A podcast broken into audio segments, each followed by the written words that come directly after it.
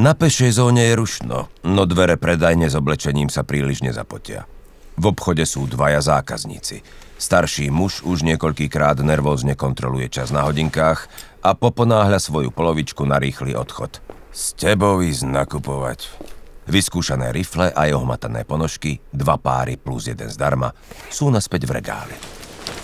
Peter Masaryk, spolumajiteľ prevádzky, nie je prekvapený, tušil to.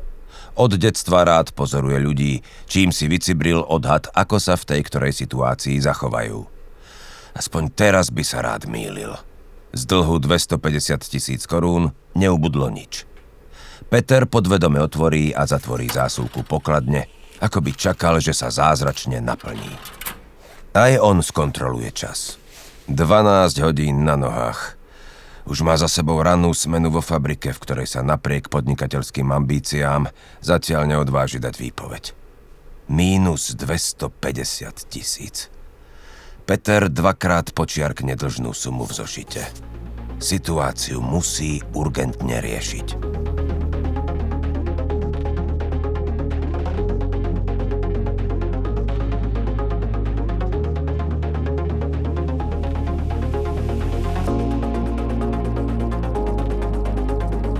Inšpirujte sa príbehmi úspešných podnikateľov. Dnešná epizóda je o piatich princípoch, ktorými sa dá riadiť v každom podnikaní.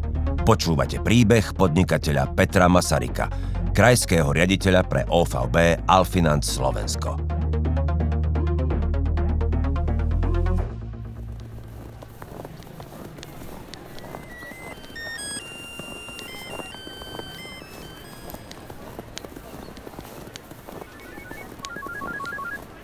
Píše sa rok 2003 a Peter pozoruje, ako na uliciach pribúdajú ľudia s mobilmi. Za pár rokov bude mať mobil každé dieťa, pomyslí si. Predajňa s príslušenstvom pre mobily, ktorú si popri práci vo fabrike a obchode s oblečením otvoril, nemôže byť predsa krokom vedľa.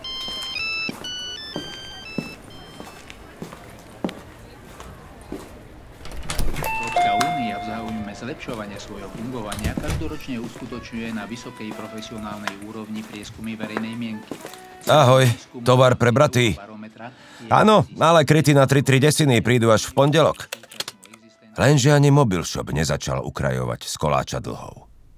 Čiže bol som v mínuse v tom momente som sa hral s myšlienkou, že no nič, dobre, Petríček, vyskúšal si si, pekne sa ty vrátiš do tej firmičky, budeš fungovať na tri smeny a postupne splatíš dlh, ktorý si mal, lebo som si musel požičať na rozbehnutie obchodov, na mm, tovar, na zariadenie a tak ďalej. V tom čase navštívil Petra jeho finančný poradca s ponukou spolupráce. Pozval ho na seminár, aby mu ukázal, že podnikať sa dá aj inak, bez veľkého kapitálu. Žiadny tovar, žiadne zariadenie.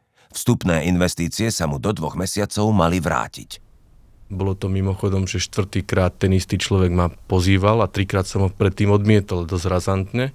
A prišiel štvrtýkrát, bol úplne neoblomný, ale prišiel správnu chvíľu pre mňa, lebo ja som fakt počítal, že ako, ako rýchlo viem vrátiť ten dlh z výplaty. Tým som zarábal 500 eur v čistom. Peter Masaryk ponuku prijal a vstúpil do sveta finančného sprostredkovania. Vtedy to jeho konto zabolelo naposledy. Mínus 10 tisíc korún za nový oblek. A ja mám do dnešného dňa odložený diár v roku 2003, kedy na zadnej strane mám napísané, koľko stala košela, sako, nohavice, kravata, všetko mám v korunách vypísané a dal som čiaru a tam som si písal, e, koľko som zarobil prvý mesiac a druhý, tu čo som už radil ľuďom. No a po druhom mesiaci som to prestal zapisovať, lebo to bolo vrátené, bolo náspäť, moja investícia bola náspäť. Tak to bolo také prvé moje, že som uveril, že, aha, že naozaj sa to dá. To bolo moje prvé presvedčenie vo VB, že to, čo povedali, mne sa zdalo nemožné, tak to tak bolo a ten dia do dneska mám. Sme tá najlepšia banka pre vás. U nás zarábate, aj keď spíte. Sme najlepšia banka. Najlepšia banka? Najlepší na trhu.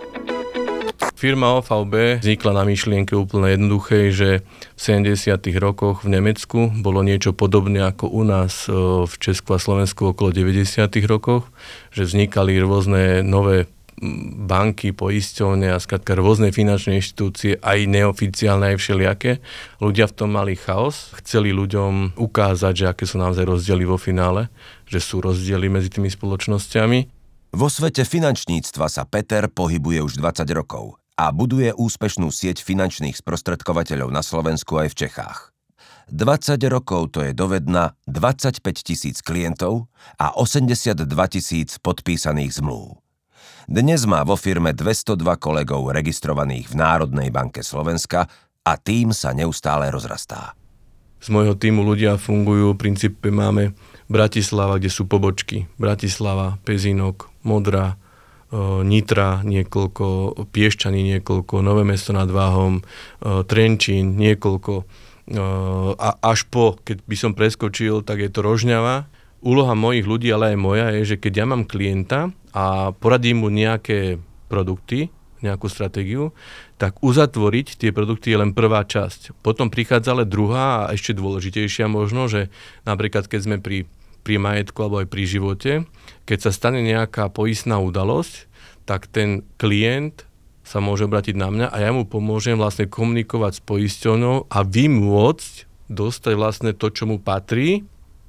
Čiže ja zastupujem môjho klienta voči veľkej spoločnosti, ako je poisťovňa. Veľakrát sa stáva, naozaj veľa, že treba tam ten náš zásah, aby vo finále klient dostal to, čo by mal. No a teraz my si to môžeme dovoliť, aj na tomto máme postavenú tú filozofiu, lebo nás nevlastní žiadna poisťovňa, sme nezávislí od poisťovnej banky, investičnej spoločnosti, lebo zmluvu máme s každým veľkým tým hráčom na trhu. V súčasnosti Peter, tak ako kedysi jemu, odovzdáva skúsenosti ďalším ľuďom s ambíciou podnikať. Každého cesta je samozrejme individuálna, no Peter je presvedčený, že sú faktory, ktoré pozitívne ovplyvnili tú jeho a môžu pomôcť aj druhým. Dôležitým sú pre ňo v podnikaní tieto princípy. Princíp číslo 1. Pýtaj sa prečo a spoznaj svoje ciele.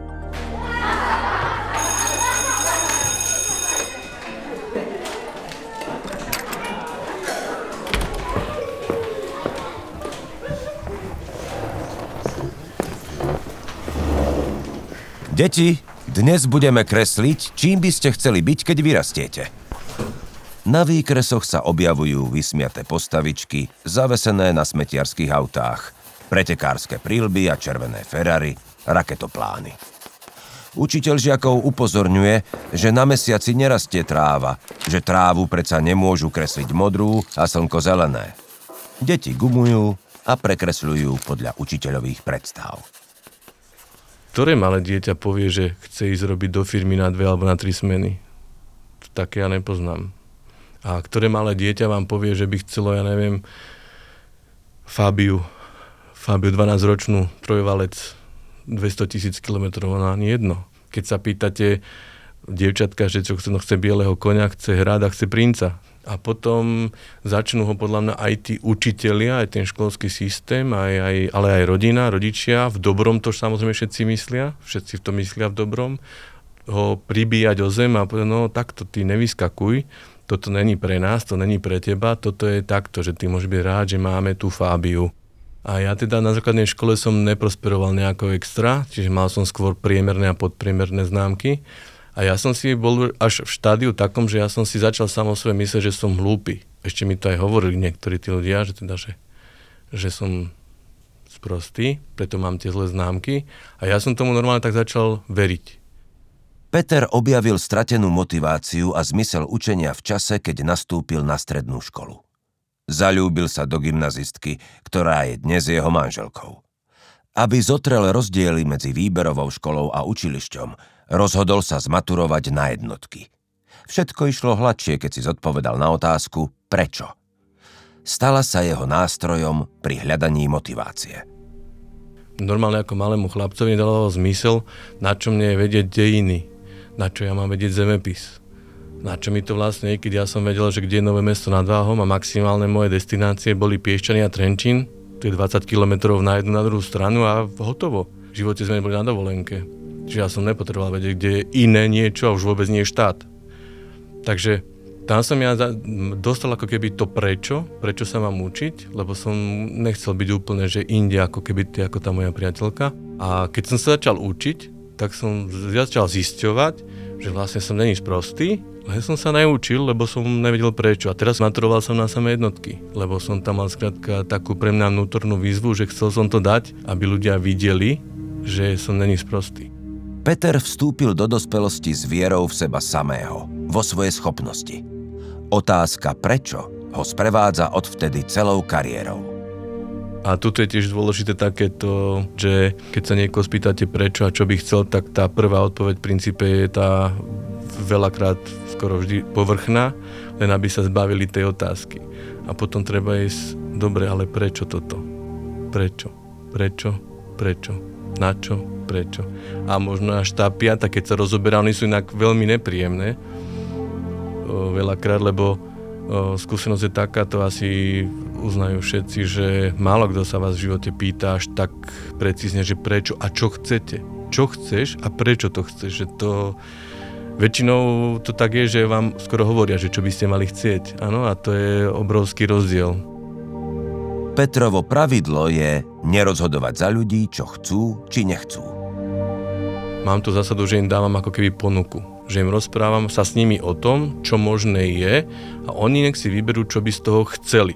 Čiže ja sa snažím im ako keby také svojím spôsobom dať meničko, takéto sú možnosti tej našej spolupráce a povedz mi ty, čo z toho teba zaujíma a na tom pôjdeme spolu urobiť. Princíp číslo 2. Každý má rovnaký čas.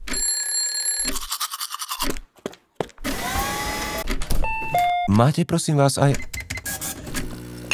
v tejto poisťo 4.37. Budík. Peter na seba hodí čierny oblek a uteká na autobus. Pred fabrikou si ho už kolegovia doberajú, či ide rovno zo Stužkovej. Prezlečie sa do pracovného a odrobí smenu. Padla. Rýchlo sa presunúť do obchodu s oblečením a podvečer prebrať tovar do mobilshopu. Na záver dňa sa premieňa na finančného poradcu a už ako silueta vo svete nočnej lampy uteká na stretnutie s klientom ohľadne investovania. A potom som prišiel k mojej priateľke vtedy do detskej izby, kde som si sadol a za, ja neviem, možno, že 3 minúty som si lahol, pololach, lebo nohy som mal tuším ešte na zemi a skrátka ona by som zaspal. Že jednoducho som zaspal a ona mi ma teda niekedy zobudila, teda, že buď mi ide autobus, alebo teda, že už by bolo treba ísť asi domov, lebo je večer. Tak ja v tom obleku som sa teda posadil, zase zatriasol a išiel som buď na autobus alebo do auta domov. 4.37. Budík.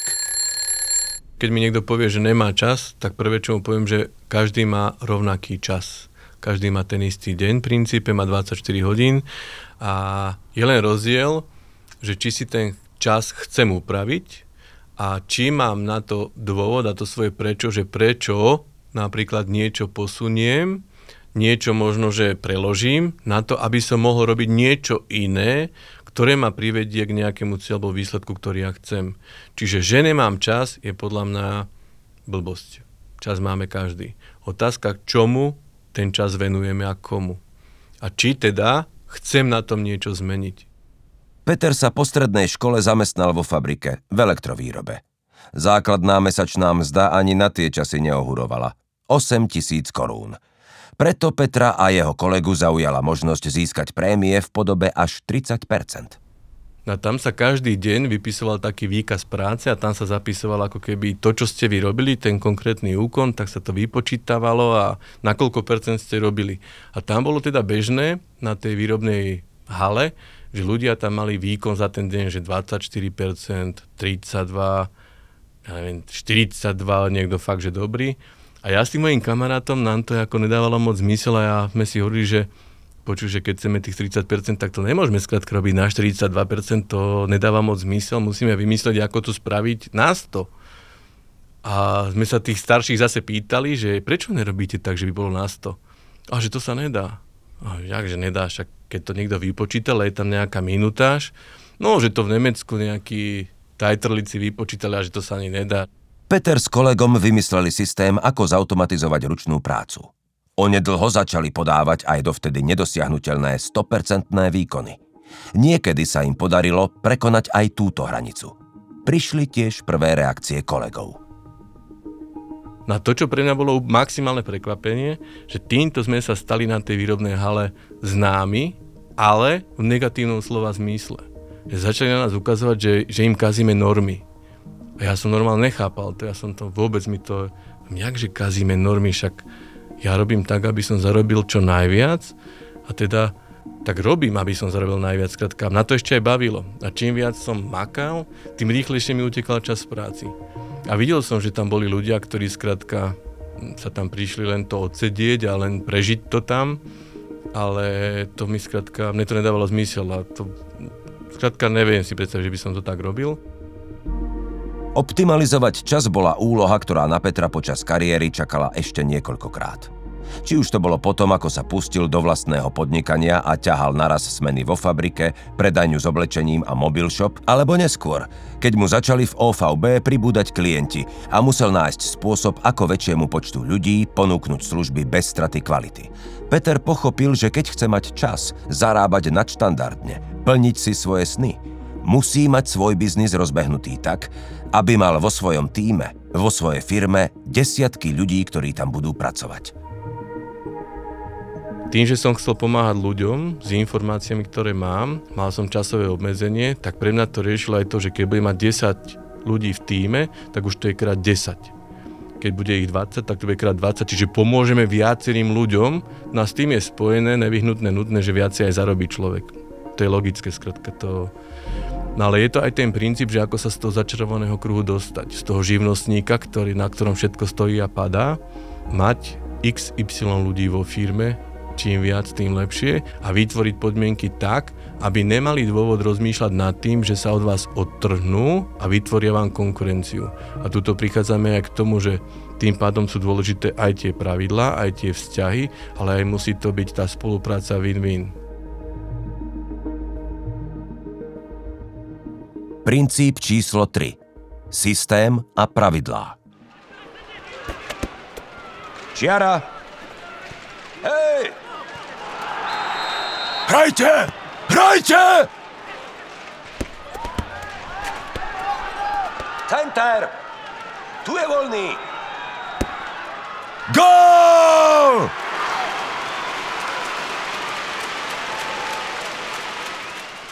Peter je celoživotný pozorovateľ.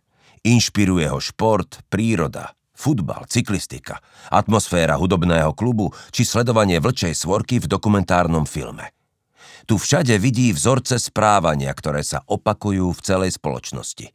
V biznise a vo firme to nie je inak. To, čo pomáha športovým tímom prekvapiť súpera, zvieratám na love prekvapiť korisť, či jednoducho udržať ľudí pokope tak, aby dokázali spolu fungovať, sú otázky systému. A dobre nastavený systém a pravidlá sú tým, čo Petrovi pomohlo vybudovať úspešnú firmu. Či systém alebo bez systému, či v tej, ja neviem, eufórii, alebo v niečom, skrátka v nadšení, alebo každý tomu hovorí inak, niekto chaos, niekto, niekto nadšenie, niekto niečo. A ja to vidím tak, že uh, je dôležité, aby to bola taká zmes toho a bez toho systému uh, sa stane jednoduchá vec, že dosiahnete nejaký svoj strop. Skrátka, ja som presvedčený o tom, aj z tých skúseností, čo mám nielen svoje vlastné, ale aj tých známych, že keď nemáte systém v tom, čo robíte, tak máte nejaký strop, uh, ktorý vás skrátka dobehne. A ten môžeme mať ja trošku iný ako vy, ale nebudú príliš ďaleko od seba tie stropy. Skrátka, dostane to strop a ten systém tomu dáva ten rozlet, že dá sa ísť v úvodzovkách do nekonečna, čiže naozaj až tam, kam chcete, možno ešte aj ďalej, ako si viete predstaviť, ako aj ja. Vo finále, keď sa zamýšľam nad tým, že ja som určite dosiahol viac, ako som si kedykoľvek vedel predstaviť.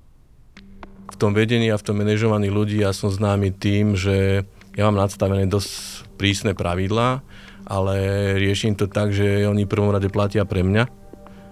Čiže ja sa tak riadím presne takisto to, čo vyžadujem od ľudí, v prvom rade robím ja sám. Zväčša to ešte robím ja, dajme tomu na 110%, ale to isté ja vyžadujem od ľudí.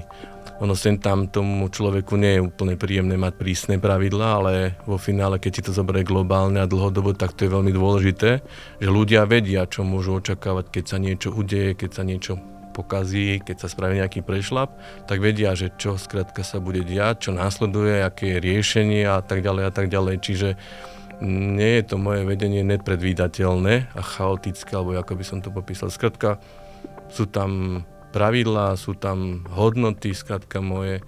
Ja napríklad pri príjmaní ľudí do firmy po prvej káve, kedy rozprávame o tom, že by sme mohli spolupracovať, tak rovno tomu človeku poviem, že e, mám úplne základné pravidlo je to a to je o klamaní. Čiže ja nerozlišujem veľké a malé klamstvo, je len klamstvo. A tak, jak predpokladám, že on očakáva odo mňa, že ho nebudem nikdy klamať, tak ja očakávam od neho, že ma nebude klamať. Čiže ako náhle zistím, že by takéto niečo bolo, tak bohužiaľ ten človek vo firme nemá miesto. Sila systému a pravidiel sa ukázala v čase, keď Peter musel nútene rok pauzovať od práce pre ťažké zdravotné problémy. Vtedy dobre nastavený systém a zabehnutý tým spolupracovníkov zabezpečili firme kontinuitu.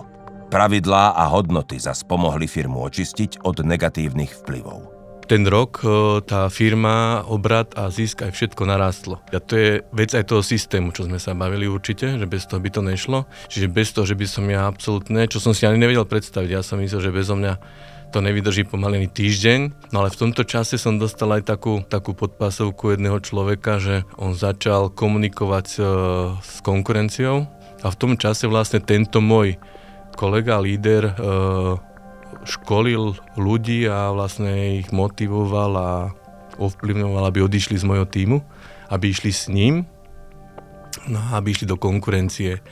No a vo finále to bolo tak, že uh, asi si veril až moc, lebo vo finále, ak si dobre na to spomeniem, tak neviem, či s ním odišlo 20% jeho ľudí. Čiže 80 zostalo, jeho kľúčoví ľudia s ním ani nešli. Čiže tí tie hodnoty mali úplne niekde inde aj majú a do dnešného dňa so mnou spolupracujú. Nastavený systém dnes považuje Peter aj za kľúčový rozdiel medzi úspechom v dnešnom podnikaní v OVB a neúspešnými pokusmi s predajňou oblečenia či mobilshopom. Princíp číslo 4. Hľadanie generačnej hodnoty.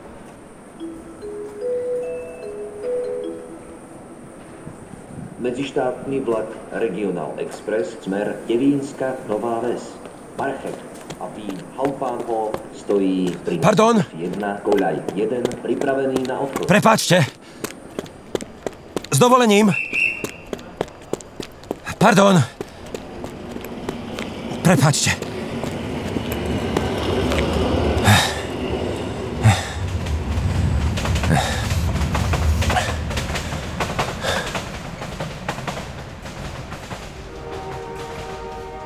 Vidina veľkých peňazí je často prvým zodpovedaným prečo ľudí, ktorí sa rozhodnú podnikať. To dôležitejšie prečo, akú hodnotu chcú vlastne ľuďom ponúkať, nemajú zodpovedanú. Potom sa stáva, že ľudia hľadajú dieru na trhu ako ihlu v kope sena, alebo sledujú trendy. Ľudia, keď sa už rozhodnú, že idú podnikať, tak zväčša hľadajú že čiernu dieru na trhu. No, bohužiaľ, že oni ho aj nájdu, že tam sa stratí všetko, čo majú, ale nejaký skratka priestor, že v čom by mohli niečo iné, niečo vyniknúť, ale potom ešte ďalšia skupina, tá ešte možno väčšia, že pozerajú a pozorujú, že čo vlastne v tej dobe fiči. A bolo to, ja neviem, niektorí starší si hlavne budú pamätať, že DVD požičovne, potom prišli také obchody, že to boli, že čo je 30 korunové obchody, to znamená za 30 korún bolo všetko. Skrátka to bola jednotná cena. Stále v tej dobe nejakej je niečo, ktoré ale je len, má nejaký úsek. Ja neviem, že možno 5-6 rokov a potom to nahradí niečo zase iné. Keď to príde, tak ja som si to potom predstavoval aj potom, keď som sa s ľuďmi už rozprával, že to je, keď sa rozbieha vlak, potom on nabere rýchlosť a drvia väčšina ľudí do toho nastúpi, keď on už vlastne brzdí, len oni netušia, že brzdí. Niektorí nastupujú už keď stojí lebo si myslia, že pôjde ďalej, ale ne, nepôjde, lebo už medzi tým všetci prestúpili, alebo už zase je iný trend a to sú skrátka, že tí vlaky, že tí ľudia si nevedomujú, že sú trendy určité. Najúspešnejšie podnikania sú podľa Petra tie, ktoré prinášajú trvalé a dlhodobé hodnoty. Také, ktoré sú generačné.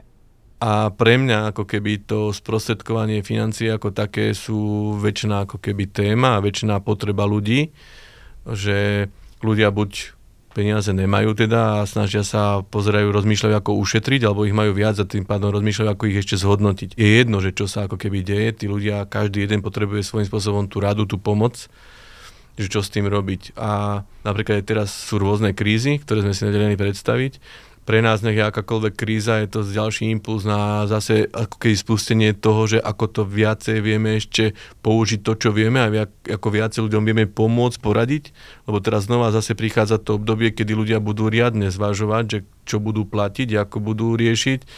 Tá inflácia ešte teda niekoľko rokov asi tu bude taká, jaká je a bude sa to týkať uh, veľa ľudí, ktorí si kúpili svoje vlastné bývanie, domy, byty a sú veľká časť je ohrozená, lebo išli na svoje hrany svojimi príjmami a mysleli si, že hypotéky s 1% tu budú väčšie, ale teraz už sa nahlas hovorí, že sa asi ani nikdy už nevrátia. Princíp číslo 5. Mentory a radcovia. V podnikaní zohráva úlohu aj náhoda a šťastie, ktoré sa tí úspešnejší snažia vybalansovať vlastnou aktivitou. Šťastie a náhoda vám môžu do života prihrať aj ľudí, ktorí sú neoceniteľnými sprievodcami, radcami a učiteľmi na začiatku náročnej cesty. Ľudí, ktorí sa stanú vašimi mentormi. Aj Peter mal šťastie na dobrého mentora, ktorým sa stal v jeho začiatkoch práve poradca, ktorého predtým trikrát odmietol. Keď sa človek aj rozhodne, že teda opustí do zamestnania tú istotu a ide teda robiť ako živnostník, alebo teda ide podnikať, tak je veľmi dôležité, že či má niekoho, kto mu s tým vie pomôcť a poradiť. Čiže dneska sa tomu už modernejšie povie nejakého mentora, nejakého kauča alebo niekoho. A človek napríklad, to som nevedel ja, teraz som už múdry, lebo už viem, ale keď som ja začínal, som to nevedel a ja som mal obrovské šťastie, že ten človek, ktorý ma získal do OVB, tak mal naozaj uh, viac menej totožné hodnoty, ako mám ja, čo som ale predtým nemohol vedieť a dal mi brutálne dobrý základ, ktorý využívam do dneska aj po 20 rokoch. A to ale človek nevie, keď vstupuje ako keby do biznisu nejakého alebo aj do finančníctva, že ten človek veľmi málo asi vie o tom, akú kvalitu má ten človek, ktorý ho bude učiť základy a že ho ako keby bude zoznamovať s tým prostredím a s tým celým.